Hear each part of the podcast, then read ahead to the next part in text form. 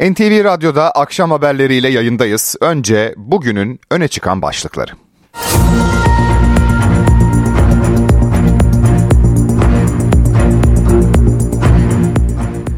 Gözümüz kulağımız yine Erzincan'da toprak altındaki 9 işçide. Arama çalışmaları 4. gününde bini aşkın ekip heyelanın olduğu bölgeyi tarıyor.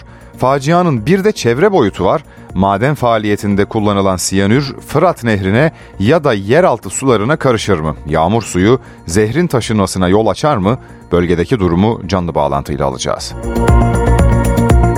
Cumhurbaşkanı Erdoğan bugün Ordu ve Giresun'da seçmenle buluştu. Emeklilerin bayram ikramiyesinin 3 bin liraya yükseltildiğini söyledi. CHP lideri Özgür Özel ise İzmir'de Hatay adayı Lütfü Savaş'la ilgili tartışmaları değerlendirdi. Tanıtım filminde Savaş'ın neden yer almadığını açıkladı. İktidar ve ana muhalefetten gelen seçim mesajlarını paylaşacağız. Sosyal medyada çok paylaşılan araştırma Türk insanının en önemli sorunu hayat pahalılığı. Ama buna rağmen ülkenin yarısı mutlu. Türkiye İstatistik Kurumu'nun yaşam memnun memnuniyeti araştırmasını da anlatacağız. Ve dünyanın manşeti Putin'in zorlu rakibi Navalny'nin ölümü. Rus muhalif liderin suikast girişimleri, zehirlenme iddiaları ve yasaklarla geçen hayatı cezaevinde yürüyüş yaptıktan sonra son buldu. Ölüm nedeni henüz bilinmiyor. Açıklamaları mikrofona getireceğiz. Yoğun bir gündem var. Ben Egeber Kiraz, NTV Radyo'da akşam haberleri başlıyor.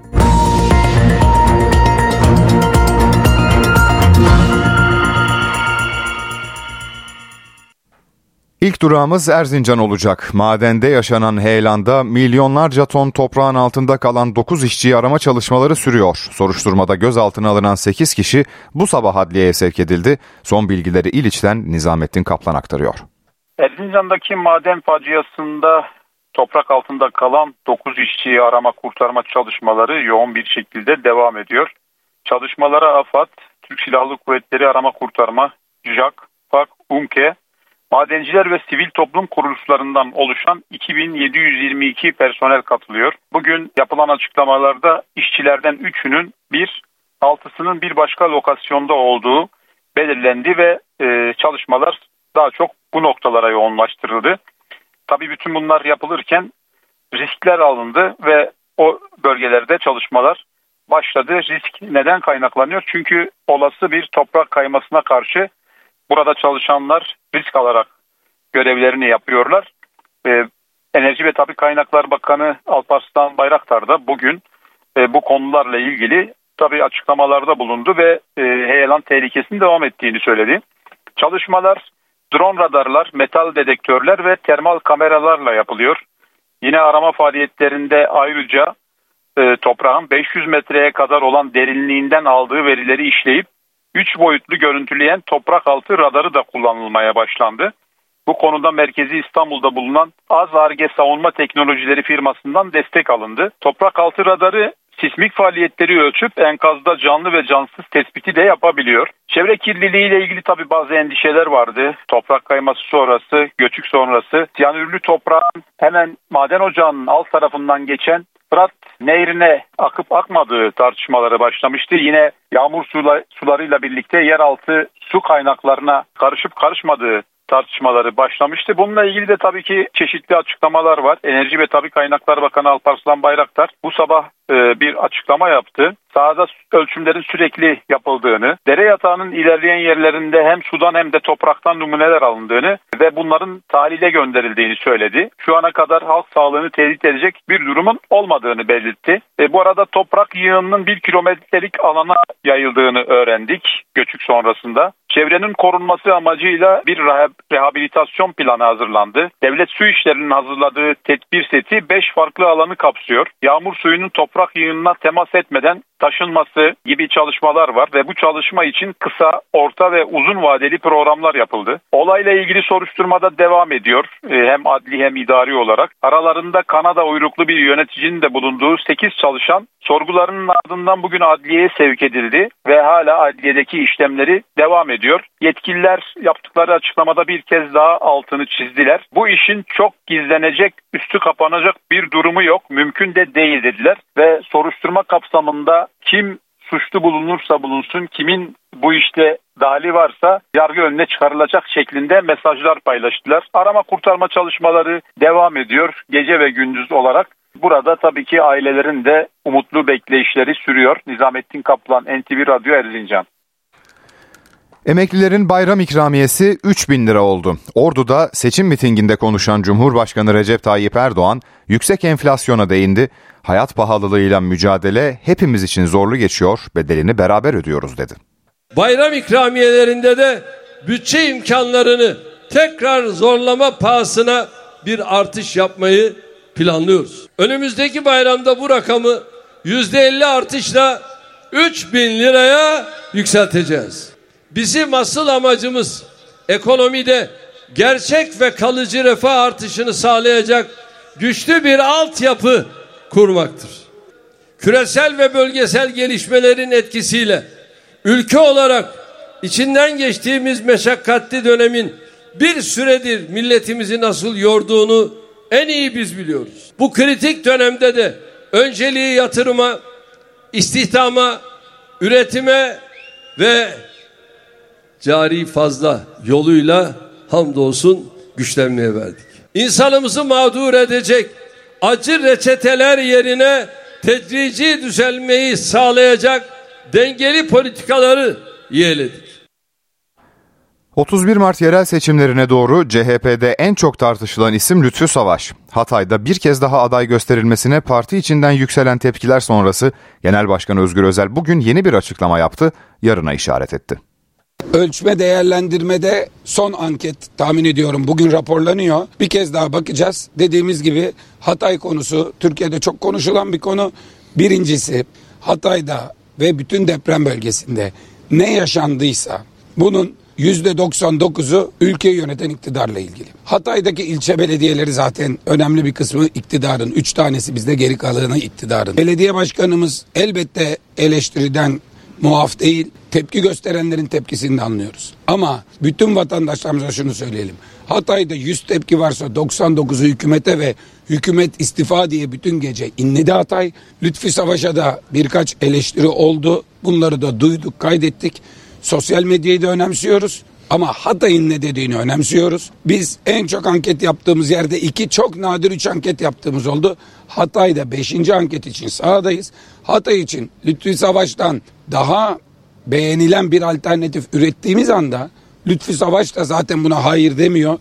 Ancak şu ana kadar yaptığımız bütün ölçümlerde bizim Hataylılar için Lütfi Savaş'a bir alternatif geliştiremedik. Bu konuda gerçekten çaba içindeyiz. Son kararı yarın partimiz verecek ve ona göre karar vereceğiz. Lütfi Savaş hatasız değildir. Eleştiriden muaf değildir. Ama Lütfi Savaş yaşananların tamamının sorumlusu ve bu meselenin günah keçisi de değildir. Öğle saatlerinde gelen ve bir anda dünya gündeminin manşetini oluşturan haber. Rus muhalif Alexei Navalny cezaevinde hayatını kaybetti. Ölüm nedeni henüz bilinmiyor. Kremlin'den bir açıklama var mı? Navalny'nin ölümüyle ilgili neler biliniyor? Moskova'dan Ümit Nazmi Hazır aktardı. Bazı resmi açıklamalar da geldi Rusya tarafından. Ee, Rusya Federal Ceza İnfaz Kurumu e, Alexei Navalny'nin e, Yamal, Nenetsk özel bölgesindeki üç nolu ıslah evinde hayatını kaybettiğini açıkladı. E, yapılan açıklamada Navalny'nin yürüyüş yaptıktan sonra kendisini iyi hissetmediği ve daha sonra bilincini kaybedip öldüğü e, bildirildi. Federal Ceza İnfaz Kurumu'ndan e, yapılan açıklamada kurumun sağlık çalışanlarının derhal müdahale ettiği, ambulansın çağrıldığı fakat buna rağmen e, Navalny'nin hayata döndürülemediği belirtiliyor. Tam olarak ölüm nedeniyle kesin ilgili kesin bir açıklama yok. Fakat şu anki açıklama, yapılan tek açıklama Navalny'nin pıhtı atması nedeniyle öldüğü iddia edilmekte. Ee, öte yandan Kremlin sözcüsü Dimitri Peskov da küçük bir açıklamada bulundu ve Navalny'nin ölüm neden nedeninin doktorlar tarafından belirlenmesi gerektiğini söyledi. Yani tam olarak neden öldüğüne dair şu anda kesin bir açıklama yok. Tabi Navalny'nin ölümü neden önem arz etmekte? Çünkü Navalny Rusya'daki önemli bir muhalif figürlerden bir tanesiydi ve uzun zamandır 17 Ocak 2021'den beri cezaevindeydi. Ve sağlık durumunun da zaten bir süredir kötüye gittiği bildirilmekteydi. Kendisi tabii Rusya'da bilinen bir isimdi. Çünkü özellikle çektiği YouTube videolarıyla Kremlin'e ve Putin'e doğrudan eleştirilerde bulunmaktaydı ve bu videoları da çok büyük bir izlenme sayısı almaktaydı. Ve en son 2020 yılında zehirlenmişti ve zehirlenmeye girip e, komaya girmişti. Daha sonra Berlin'deki hastaneye kaldırılmıştı ve 17 Ocak 2021 tarihinde ani bir kararla Berlin'den Moskova'ya dönme kararı almıştı ve daha sonra ise tutuklanmıştı ve 4 Ağustos 2023 tarihinde Moskova Şehir Mahkemesi Navalny'yi aşırılıkçılıktan dolayı ve aşırılıkçı faaliyetleri finanse ve koordine etmekten dolayı 19 yıl hapis cezasına çarptırmıştı ve kendisi de bundan dolayı uzun bir süredir hapisteydi ve sağlık durumu da kötüye gitmekteydi. E, bugün de kendisinin ölümüne dair haber gelmiş oldu. Ümit Nazmi Hazır Moskova'dan bildirdi. Erzincan'da toprak altında, Marmara'da ise deniz altında arama var. Dün sabah İmralı Adası açıklarında batan kargo gemisindeki 6 işçi için ekipler seferber oldu. 51 metre derinlikte bulunan gemiye az sonra dalış yapılması planlanıyor. Son bilgileri Demirören Haber Ajansı muhabiri Denizhan Karahancı'dan alacağız. İki gündür arama çalışmaları aralıksız olarak sürüyor. Biz hem Mudanya'da hem de Karacabey ilçesinde tüm detayları sizlerle paylaşmaya devam edeceğiz. Çalışmalar denizden, havadan ve karadan sürdürülürken dün deniz kuvvetlerinin sonar cihazıyla gemi 51 metre derinlikte tespit edilmişti. Yan yatmadan ve parçalanmadan bir bütün halinde deniz tabanına oturan gemiden ilk görüntülerde e, geldi. Su altından kaydedilen görüntülerde geminin yan yatmadığı ve seyir halindeymiş gibi batarak deniz tabanına düz şekilde oturduğu görüldü. Geminin battığı pozisyonun arama kurtarma çalışmalarını kolaylaştırılacağı da değerlendirilirken geminin 3 boyutlu görüntüleri de kayıt altına alındı. Gece boyunca faaliyetlerini sürdüren Deniz Kuvvetleri Komutanlığı, Sahil Güvenlik Komutanlığı ve Kıyı Emniyeti Genel Müdürlüğü'ne bağlı ekipler ve gemiler bölgede arama yaparken dalgıçlar da bugün batık gemiye ulaşmak için dalış gerçekleştirecek. Tabii biz dalış gerçekleştirecek diyoruz. Bize ekipler burada e, dalışın gerçekleştiğini söylediler ama şimdi resmi bir açıklama yok. Biz resmi bir açıklamayı bekliyoruz dalışın gerçekleşip gerçekleşmediğine dair. Tabii hava şartlarında göz önünde bulundurursak e, sabah saatlerinde aralıklı olarak yağışlar vardı ve şu anda çok sert bir rüzgar var. Meteorolojiden aldığımız bilgiye göre dalga boyunun 2 metre olduğunu söyleyebiliriz. Tabi bu da zaman zaman ne yazık ki arama e, faaliyetlerinde sıkıntılı bir süreç gerçekleşebiliyor. Şunu da belirtmekte fayda var. E, altı mürettebatın yakınları şu anda Karacabey'de kurulan koordinasyon merkezinde e, bekliyor. Yakınlarından altı mürettebattan gelecek haberleri bekliyorlar. İzmir'den, Sakarya'dan, Ankara'dan, İstanbul'dan burada yakınlar umutlu, güzel bir haberi bekliyorlar diyelim ve biz Karacabey'den sözü size bırakalım. Demirören Haber Ajansı muhabiri Denizhan Karahancı'nın notlarını dinledik. İzmir'de taksici Oğuz Ergen'in soğukta üşümesin diye aldığı müşterisi tarafından öldürülmesiyle ilgili dava başladı. Sanık taksi içindeki kayıtların kendisine ait olduğunu ama sesle oynandığını öne sürdü. İzmir'deki duruşmaya sanık Delil Aysal geniş güvenlik önlemleri altında götürüldü. Taksi şoförü Oğuz Ergen'in kızı ve oğluysa ses ve görüntü bilişim sistemi aracılığıyla davaya katıldı. Nitelikli kasten öldürme, yağma ve ruhsatsız silah taşımaktan hakim karşısına çıkan sanık, ailesiyle ekonomik sorunlar yaşadığını, o gece hayatına son vermek istediğini öne sürdü. Sanık cinayet gecesi bazı psikolojik sorunların tedavisinde kullanılan bir ilaç kullandığını söyledi. Aysal silahta 5 kurşun vardı. Daha önce ikisini havaya sıkmıştım. Olay anında da diğer üçünü kullandım. Pişman olduğum için geri döndüm, telefonundan kızını aradım dedi. Katile olay anına ilişkin görüntüler soruldu. Mahkeme başkanının bazı insanlara güvenmeyeceksin dediğini anımsatması üzerine sanık, görüntüler benim ama sesle oynanmış dedi. Ya bazı insanlara güvenmeyeceksin. Aysal'ın avukatı sanığın cezai ehliyetinin olup olmadığının saptanmasını istedi, kaçma ihtimali olmadığını gerekçe göstererek de tutuksuz yargılanmasını talep etti. Bu istek salonda tepki topladı. Sanığın akıl sağlığının yerinde olup olmadığının belirlenmesi için Manisa Ruh ve Sinir Hastalıkları Hastanesi'ne sevk edilmesi kararlaştırıldı.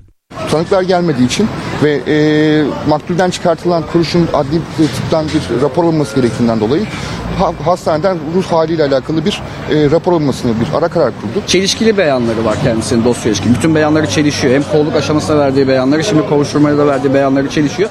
Duruşma 8 Mart'a ertelendi. Davada sanık Delil Aysal için hiçbir indirim uygulanmadan en üst sınırdan ağırlaştırılmış müebbet hapis cezası isteniyor. 8. yargı paketi tamamlanarak meclise sunuldu. Yeni paketle birlikte yargılama süresine ilişkin itirazlar önce tazminat komisyonuna yapılacak. Böylece Anayasa Mahkemesi önündeki iş yükünün hafifletilmesi amaçlanıyor. E, başvuru sürelerinde son derece karmaşık bir yapılanma var.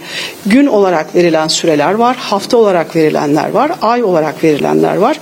Doğal olarak bu e, fevkalade karışıklıklara sebebiyet veriyor. E, bu düzenlerin tamamını eşitleyerek iki hafta olarak belirlemiş olduk. Adli para cezalarında bazı sınırları yükseltiyoruz. Buna göre bir günlük adli para cezasının alt sırı sınırı 20 TL'den 100 TL'ye, üst sınırı ise 100 TL'den 500 TL'ye çıkarılmış yapılmış olacak. Yargılamaların makul sürede sonuçlandırılmadığı iddiasıyla yapılan manevi tazminat taleplerini artık bundan sonra Anayasa Mahkemesi yerine tazminat komisyonuna artık bu e, başvurular yapılacak. Beş heyet halinde e, Adalet Bakanlığımız bünyesinde çalışacak olan tazminat komisyonundaki e, hakim arkadaşlar onlar bu dosyaları hızlıca eritmiş olacaklar. Hem mevcut olan Anayasa Mahkemesi'ndeki dosyaları alarak sonuçlandıracaklar hem de yeni olan başvurular bundan sonra buraya yapılmış olacak e, ve bunlarla ilgili olarak da tekrar yine e, bireysel başvuru hakkını kullanmak e, mümkün olacak. Milli Eğitim Bakanlığı özel okullar yönetmeliğini güncelledi. Özel okullarda Noel, Paskalya, Cadılar Bayramı gibi etkinlikler yasaklandı. Başarı notu, devamsızlık, ders materyalleri gibi konularda da artık devlet okullarıyla benzerlik olacak. Ayrıntıları NTV muhabiri Öykü Tüccar'dan dinleyelim. Milli Eğitim Bakanlığı özel öğretim kurumları yönetmeliği güncellendi. Öncelikle şunu söyleyelim. Özel öğretim kurumlarının fiyatlarına ilişkin yeni bir kural yok. Üfe ve tüfe üzerinden yapılan hesaplama devam edecek. Yapılan değişiklikler başka başlıklarda gerçekleştirdi. Öncelikle e, kurumlarda Türk milletinin milli, in, e, ahlaki, insani, manevi ve kültürel değerlerine aykırı etkinlik ve kutlamalar yapılamaz maddesi eklendi. Bu kapsamda özel okullarda artık Christmas, Noel, Paskalya, Cadılar Bayramı gibi başka din veya ülkelerin kültürlerine ait kutlamalar yapılamayacak. Hatırlatalım bakanlık 27 Kasım 2023'te de özel okullara bir yazı göndererek Türk örf ve adetlerine aykırı etkinlik yapılmaması için uyarıda bulunmuştu. Yeni yönetmeliğe göre Türk ve yabancı tüm özel okullarda bakanlıkça onaylanan ders kitapları ve materyallerle eğitimler yapılacak. Özel okullar başarı notu, devam devamsızlık gibi konularda resmi okullardan farklı uygulamalar yapamayacak. Yine milletler arası özel öğretim kurumları da artık öğretim programlarını ve kullandıkları bütün materyalleri Talim ve Terbiye Kurulu Başkanlığına onaylatmak zorunda. Yönetmelikle hayatımıza yeni bir eğitim kurumu da eklendi. Özel öğretim kurumları arasına sosyal etkinlik ve gelişim merkezleri adında bir kurum eklendi. Bu merkezlerde ortaokul öğrencilerinin ilgi, istek ve yetenekleri doğrultusunda sosyal, kültürel, sanatsal ve sportif faaliyetlerin yanı sıra akademik gelişimlerine yönelik de eğitimler yapılacak. Son olarak yönetmelikte mesleki ve teknik liselere ilişkinde bir karar var. Organize sanayi bölgesinde açılan mesleki ve teknik liselerde teşvik kapsamında olmayan alanlarda öğrenci alacak okullar bu alanlar için öğrencilerden ücret talep edebilecekler. Öykü Tüccar NTV Radyo Ankara. Türkiye'de iki kişiden biri mutlu. Türkiye İstatistik Kurumu'nun yaşam memnuniyeti araştırmasında halkın %53'ü mutlu, %13'ü ise mutsuz olduğunu söyledi. Araştırmaya göre ülkenin en önemli sorunu hayat pahalılığı. 2023 yılında Türkiye'de mutlu olduğunu söyleyenlerin sayısı arttı. Ülkenin en önemli sorunuysa hayat pahalılığı oldu. Sonuçlar Türkiye İstatistik Kurumu'nun yaşam memnuniyeti araştırmasından.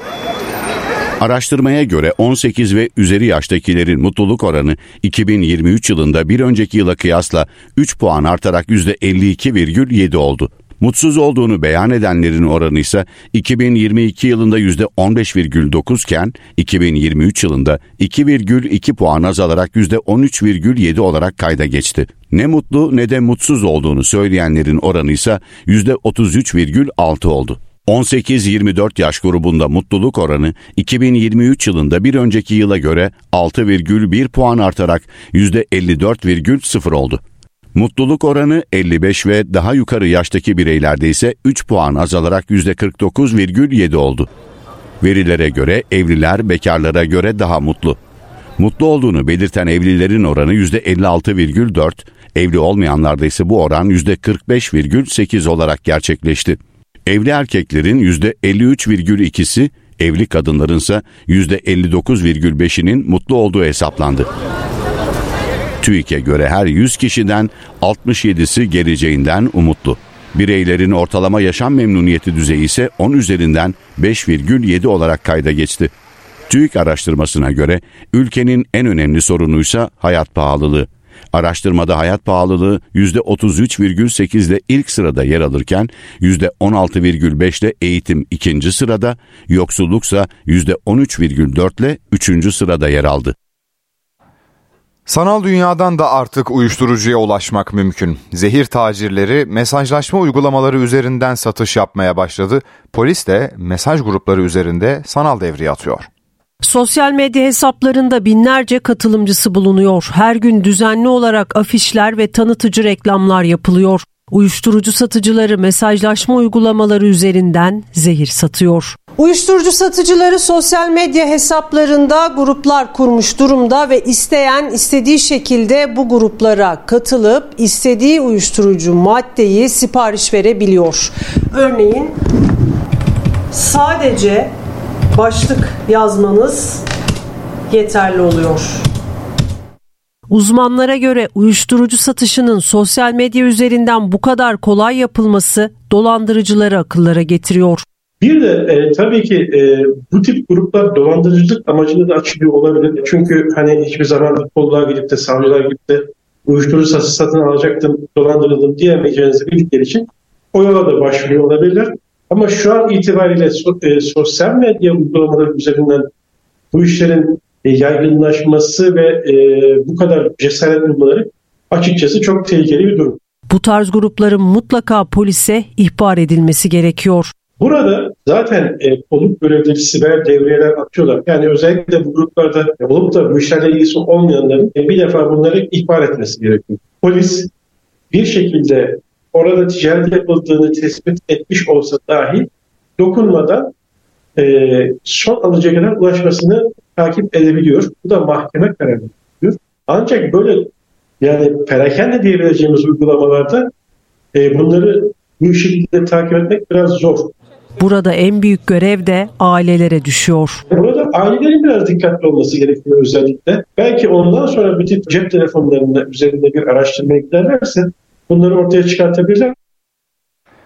SMA hastası bebeklerin durumu uzun süredir Türkiye gündeminde. Bebeklerin bu hastalıkla doğmasını önlemek amacıyla Sağlık Bakanlığı evlilik öncesinde çiftlerin SMA taşıyıcısı olup olmadığını taramaya başlamıştı. Peki iki yıldır devam eden önlemler nasıl sonuç verdi? Halen SMA hastalığıyla doğan bebekler var mı? NTV muhabiri Melike Şahin, tıbbi genetik uzmanı doçent Ahmet Cevdet Ceylan'a sordu. Türkiye'de her yıl ortalama 150 bebek SMA'lı olarak dünyaya geliyor. Ama artık hiçbir çocuk bu hastalıkla doğmayabilir. Çünkü 27 Aralık 2021'den bu yana evlilik öncesi çiftlerin SMA taşıyıcısı olup olmadığı tespit edilebiliyor. Bu testi yaptıran çiftlerin taşıyıcı olsalar dahi SMA'lı bebek sahibi olmalarının önüne geçilebiliyor. Öncelikle erkek bireylerden kan alınıyor. Eğer erkek bireyler taşıyıcıysa eşlerinden de kan alınarak bu sefer tıbbi genetik polikliniklerine yönlendiriliyor. Bu hastaların, bu ailelerin sağlık çocuk sahibi olabilmeleri için tüp bebek yöntemi, daha doğrusu PGT yöntemiyle çocuk sahibi olmaları mümkün oluyor. Peki neden hala SMA hastalığıyla doğan bebekler var? Evlilik öncesi tarama programına katılmak zorunlu ancak insanlardan zorla kan, kan alınamıyor ve bazı aileler red kağıdı imzalayabiliyor. Red kağıdı imzalan, imzaladıkları zaman kan vermeden programa katılmayabiliyorlar. Güncel polikliniğimde de görüyorum bazı hastalar hem eşleri iki eşle taşıyıcı oldukları halde gebe kalabiliyorlar. Yani aslında bile bile çocuk sahibi olan aileler de olabiliyor. Öncesinde evli olan bireylerin de çocuklarında SMA hastalığı görülebiliyor. Daha önce sağlıklı bir çocuk sahibi olan birinin ikinci çocuğu da SMA'lı olarak dünyaya gelebilir değil mi? Dörtte bir ihtimalle SMA'lı çocukları olabiliyor anne ve baba taşıyıcıysa. Bu dörtte bir ihtimal ilk çocukta sağlıklı çocuk olarak görülebilir ama ikinci çocukları hasta olabilir. Üçüncü çocukları hasta olabilir. Her yıl dünyaya gelen çocukların yalnızca dörtte biri yeni evli çiftlerin çocukları. Yani evlenirken SMA tarama testi yaptırmamış çiftlerin de bu testi yaptırmaları hayati önemde. Eğer daha önceden sağlıklı çocuk sahibi oluyor olsanız bile bundan sonra çocuklarınız sağlıklı olacağı anlamına gelmiyor. Eğer evli bireyler de bu testi yaptırabilirlerse SMA hastalığı birkaç yıl içerisinde daha da azalacaktır diye düşünüyorum. Türkiye'de her 50 kişiden biri SMA taşıyıcısı. Evlilik öncesi SMA tarama testinin yanı sıra 9 Mayıs 2022'den bu yana erken teşhis ve tedavi için yeni doğan bebeklerde de topuk kanından SMA taraması yapılıyor. NTV Radyo Gazze Savaşı'nda gözler Refah bölgesine çevrildi. İsrail'in her an kara saldırısı başlayabilir. Sınırın Mısır tarafında ise olası bir sığınmacı akınına karşı hazırlık yapılıyor. Mısır, İsrail'in Refah şehrine kara harekatı düzenlemesine karşı çıkan ülkelerin başında geliyor. Refah, Filistinlilerin İsrail saldırılarından kaçıp sığındığı son yer. Gazze'de 4 ayı aşkın süredir devam eden saldırılar nedeniyle sivillerin %80'i yer değiştirdi. Halen refahta 1 milyon 400 bin sivil bulunuyor. Birleşmiş Milletler Filistinli Mültecilere Yardım Ajansı da Gazze'deki yıkımı gösteren drone görüntüleri paylaştı. Ajansa ait bir hastanenin de görüntüleri var. Birleşmiş Milletler binasının harabeye, araçların enkaz yığınına döndüğü görülüyor. İsrail'e refaha yapılacak operasyonun insani felakete yol açacağına dair uyarılar yapılıyor. Amerika Birleşik Devletleri de İsrail Başbakanı Benjamin Netanyahu'ya bu yönde telkinde bulunuyor. Başkan Joe Biden'la Netanyahu arasında yine bir telefon konuşması gerçekleşti. Görüşme CIA Başkanı William Burns'ün Tel Aviv'de Netanyahu ile yaptığı görüşmenin ardından geldi. Netanyahu 40 dakika süren görüşmenin ardından yaptığı yazılı açıklamada İsrail Filistin devletini kabul etmeye zorlanamaz dedi. Filistinlilerle kalıcı bir çözümün uluslararası toplum tarafından dikte edilmesini kategorik olarak reddettiklerini belirtti.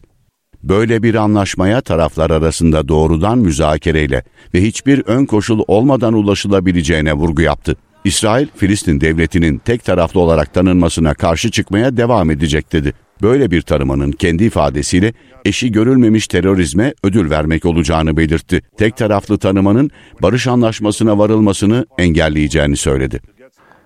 Asbest maddesine maruz kalınmasıyla ortaya çıkan akciğer zarı kanseri agresif ve ölümcül bir kanser türü. İngiltere'de bilim insanları bu kansere karşı ilaç geliştirmeyi başardı.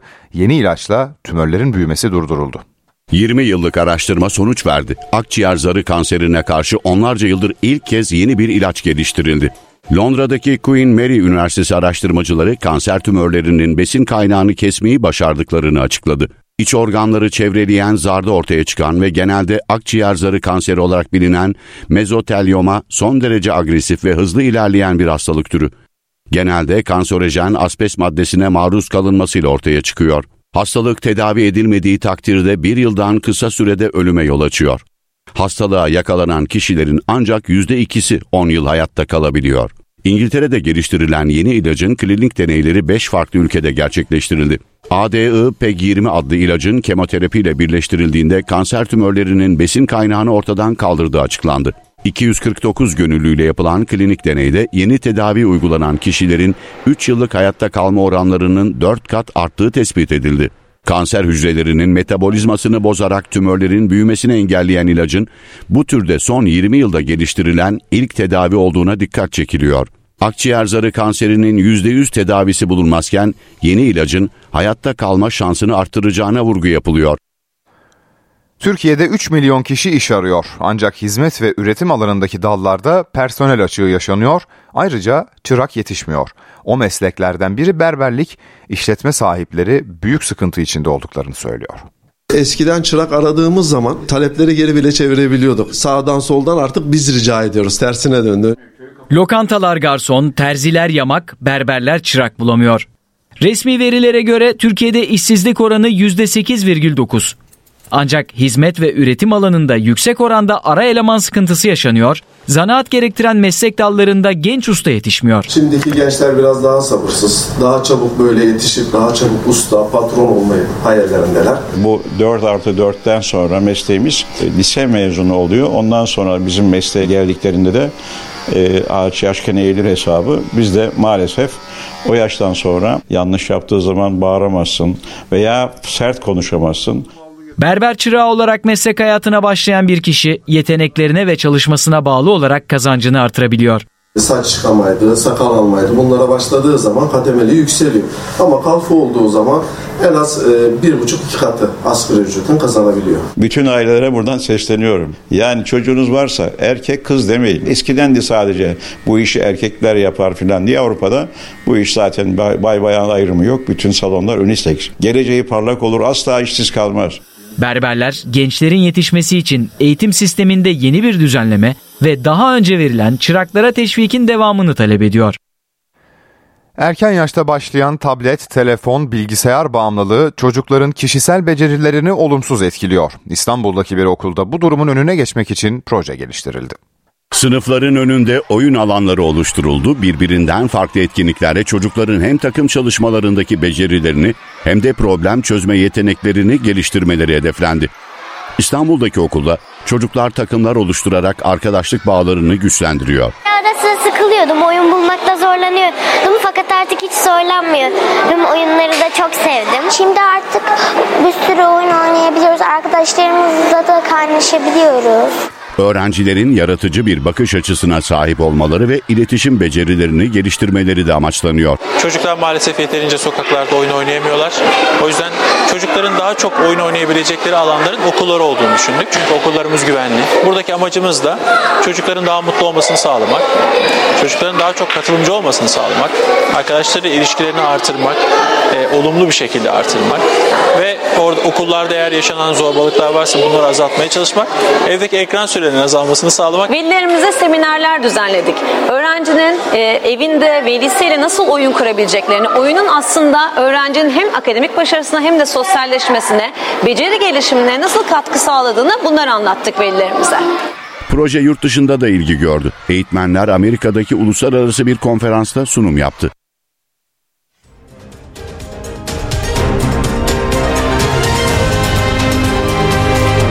NTV Radyo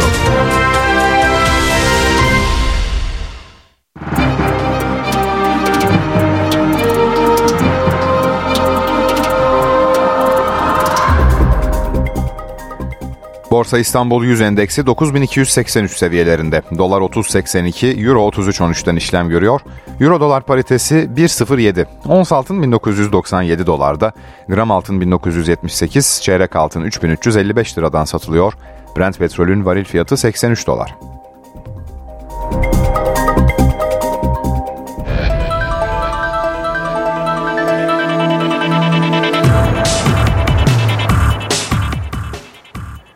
Trendyol Süper Lig'de 26. hafta bu akşam başlıyor. Haftanın açılışında saat 20'de Kasımpaşa Karagümrük maçı var.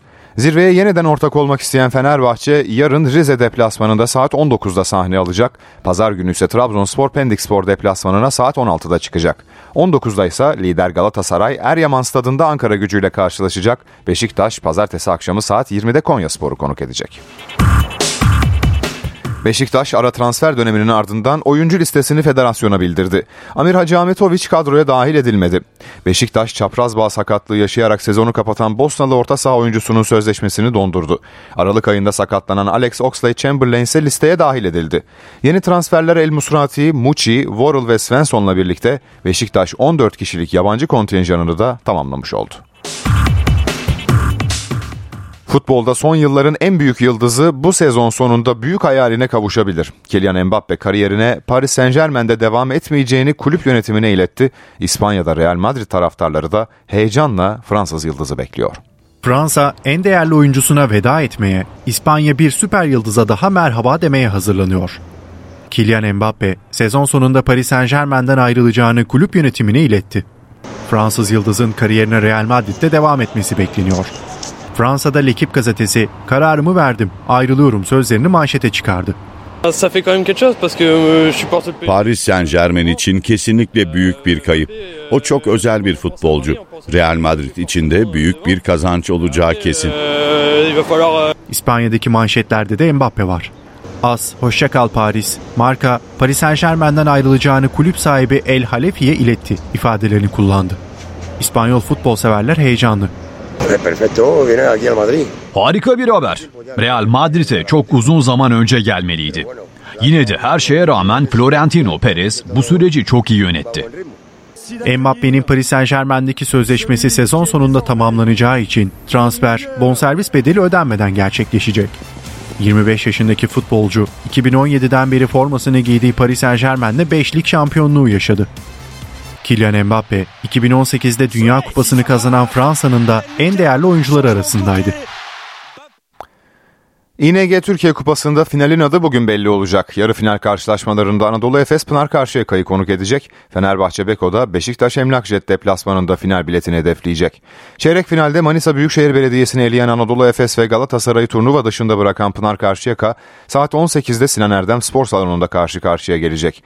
Diğer yarı final eşleşmesi ise saat 18'de Bahçeşehir'i eleyen Beşiktaş Emlakjet Ali Apet kimi geçen Fenerbahçe Beko'yu ağırlayacak. Basketbolda Türkiye Kupası'nın en başarılı takımı Anadolu Efes, kupayı 12 kez müzesine götüren lacivert beyazları 7 şampiyonlukla Fenerbahçe takip ediyor. İstanbul'da trafik yoğunluğu %69 seviyelerinde. D100 Haliç Ortaköprü Ok Meydanı yönü için sol şeritte zincirleme trafik kazası olduğu bilgisi var. Yaklaşık 10 dakika önce meydana gelen bu kaza sebebiyle bir şerit trafiğe kapalı o bölgede yoğun trafik yaşanıyor. Ayrıca Basın Ekspres 2 telli Başakşehir yönü içinde sol şeritte kaza haberi var. O bölgede de bir şerit trafiğe kapalı. Anadolu yakasında D100 karayolu üzerinde Göztepe, Yeni Sahra hattında ve Bostancı hattında iki istikamette sıkışıklık var. 15 Temmuz Şehitler Köprüsü ve Fatih Sultan Mehmet Köprüsü için Avrupa yakasından geçişlerde yoğunluk halen devam ediyor. Yolda olanlara iyi yolculuklar.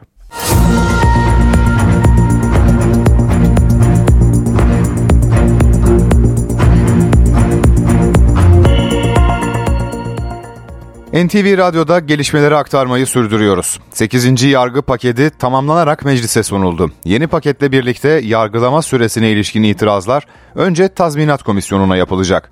Böylece Anayasa Mahkemesi önündeki iş yükünün hafifletilmesi amaçlanıyor. E, başvuru sürelerinde son derece karmaşık bir yapılanma var. Gün olarak verilen süreler var, hafta olarak verilenler var, ay olarak verilenler var.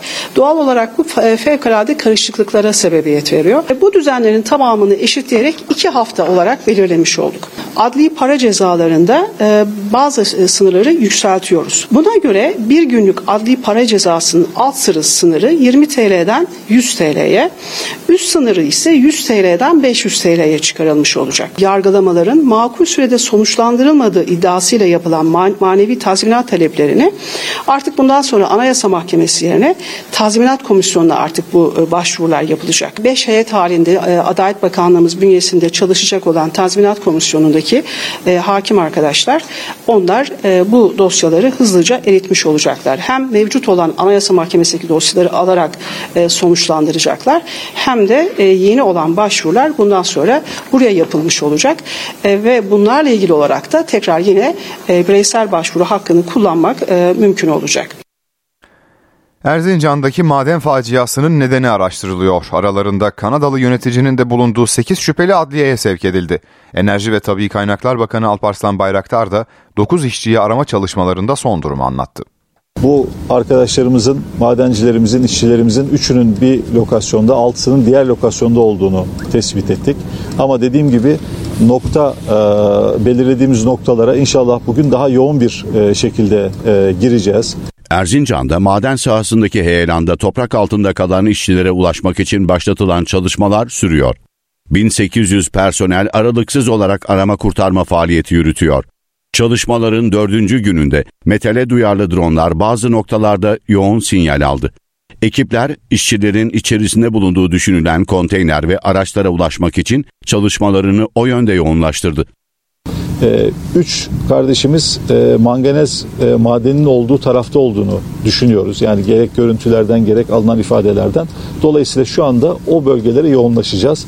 İnsan zincirinin yanında son teknolojik aletler de kullanılıyor.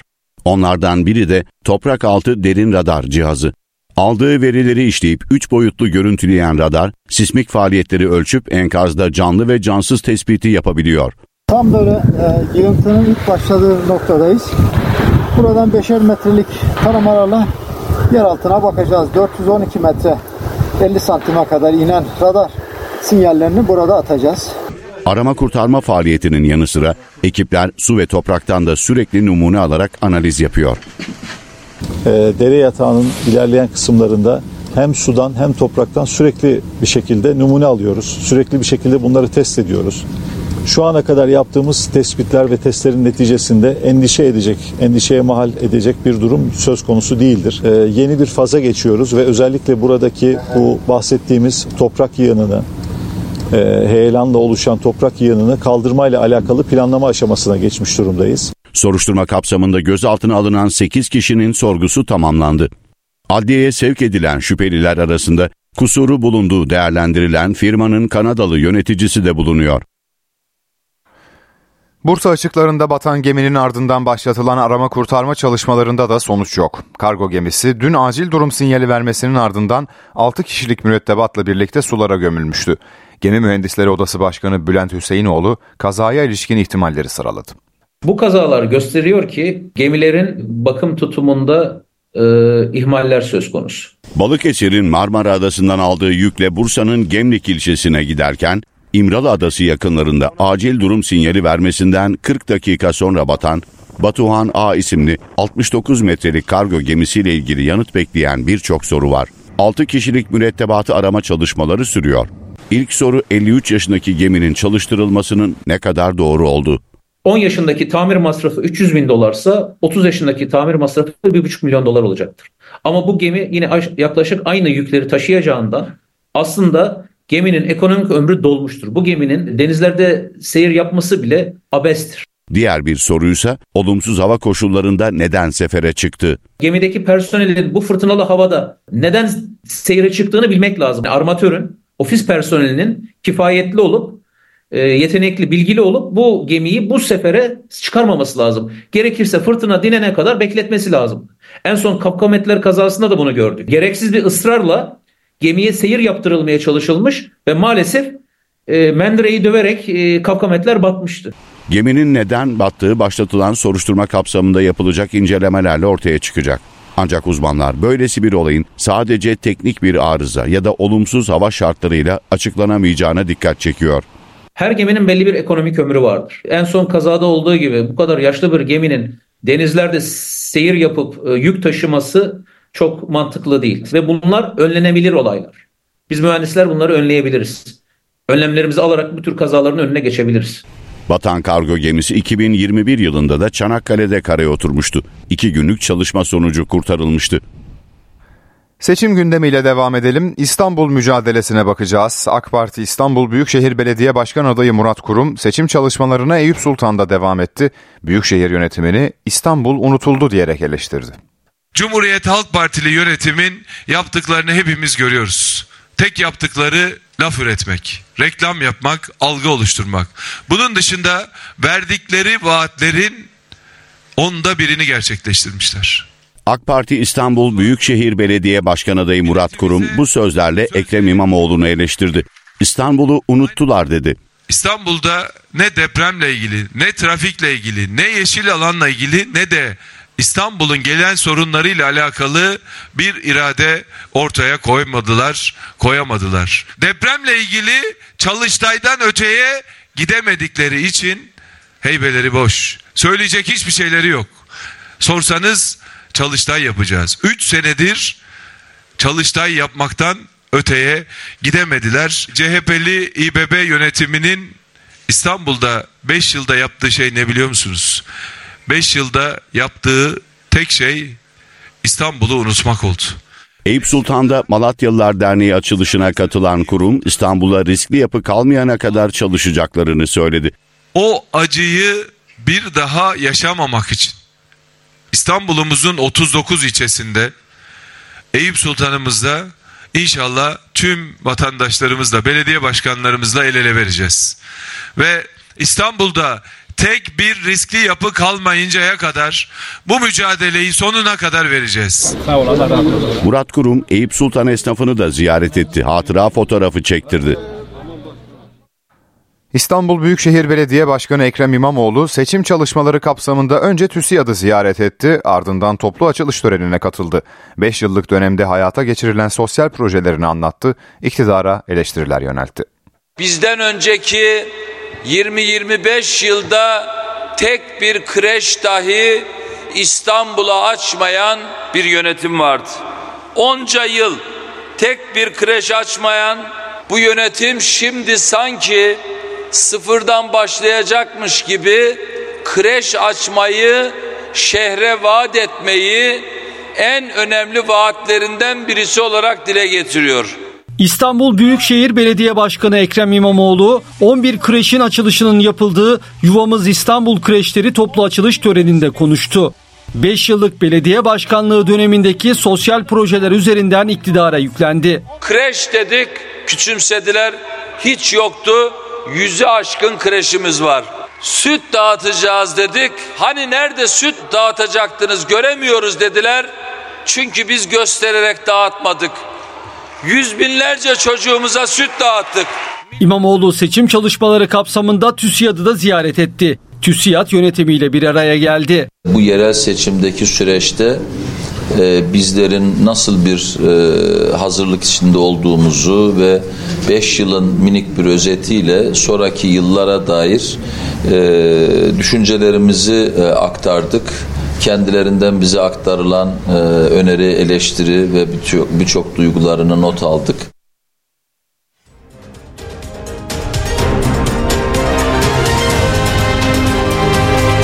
NTV Radyo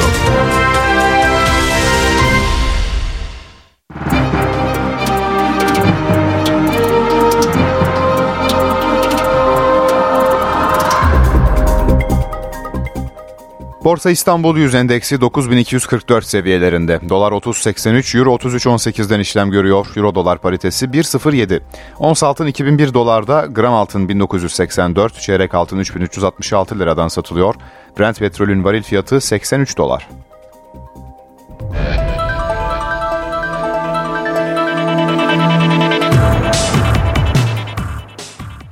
Türk futbolunda devrim niteliğinde bir uygulamaya geçiliyor. Türkiye Futbol Federasyonu VAR kayıtlarının açıklanacağını duyurdu. Ayrıntıları alacağız. Numan Gülşen aktarıyor. VAR kayıtları 26. hafta itibariyle açıklanacak. Türkiye Futbol Federasyonu'nun yaptığı bir açıklama bu. Bu hafta yabancı TV hakem gözlemciliği kuralını getirmişti ve yabancı hakemler Türk hakemlerini değerlendirecekti. Bu yeni bir uygulamaydı. Sezon başı itibariyle de yarı otomatik offside sistemine geçilmişti ve bugün yaptığı açıklamayla beraber yeni bir uygulama Türkiye Futbol Federasyonu'nda var hakemleri ve daha içi hakemleriyle aralarında geçen diyaloglar kamuoyuyla paylaşılacak. Bu paylaşma maç içindeki incelenen pozisyonlarda geçerli olacak ve incelenen pozisyonlar arasındaki iki hakem arasındaki konuşmalar kamuoyuyla paylaşacak, paylaşılacak. Ee, Türkiye Futbol Federasyonu bu maçlar tamamlandıktan sonra ertesi gün Türkiye Futbol Federasyonu'nun YouTube kanalından ve Facebook hesaplarından kamuoyuyla paylaşılacağını duyurdu. Önemli bir gelişme. Türk futbolunda zaman zaman var kayıtlarının açıklanmasını isteyen kulüpler oluyor ve bununla ilgili tartışmalar devam ediyordu. Geçtiğimiz sene bununla ilgili özel bir açıklama yapılmıştı. E, Sivas Spor Galatasaray maçı ve Beşiktaş Gaziantep maçının var kayıtları açıklanmıştı pozisyonlar özelinde. Fakat daha sonrasında bu uygulama hayata geçmemişti ve var kayıtlarının açıklanmayacağı duyurulmuştu. Fakat bundan böyle artık Trendyol Süper Lig'de 2023-2024 sezonunda 26. hafta itibarıyla e, maçın hakeminin VAR'a çağrıldığı pozisyonlarda VAR hakemiyle daha içi hakemlerin arasındaki diyaloglarının artık açıklanacağını duyurdu Türkiye Futbol Federasyonu. Ayrıntıları Numan Gülşen'den aldık. Türkiye Futbol Federasyonu ayrıca Süper Lig'de 4 haftanın daha programını açıkladı. Derbi tarihleri de belli oldu. Federasyon 28. haftadaki Beşiktaş Galatasaray maçının 3 Mart pazar günü oynanacağını duyurdu. 30. haftada Trabzonspor'la Fenerbahçe 17 Mart pazar günü karşılaşacak. Süper Lig'de bu hafta sonu 26. hafta maçları var. Galatasaray Fenerbahçe'nin 2 puan önünde liderlik koltuğunda. Genç Türk yelkenciler İtalya'daki uluslararası yarışlarda takım halinde şampiyon oldu. Türkiye'den iki sporcu kürsüye çıktı. Optimist sınıfındaki yarışlar İtalya'nın Kroton bölgesinde düzenlendi. 7 ülkeden 314 sporcu mücadele etti. Fenerbahçe Doğuş Yelken'den Fikret Tacar birinci oldu. Era Bodrum Yelken'den derin değişen kızlar klasmanında 5. genel klasmanda 16. sırayı aldı. Türkiye'den 16 yelkenci daha İtalya'da yarıştı. Milliler takım halinde birinciliği elde etti. Yelken Federasyonu hem milli sporcuları hem hem de antrenörler Ali Can Selcik ve Gökhan Durkal'la kafile başkanı Serdar Çiçek'i tebrik etti.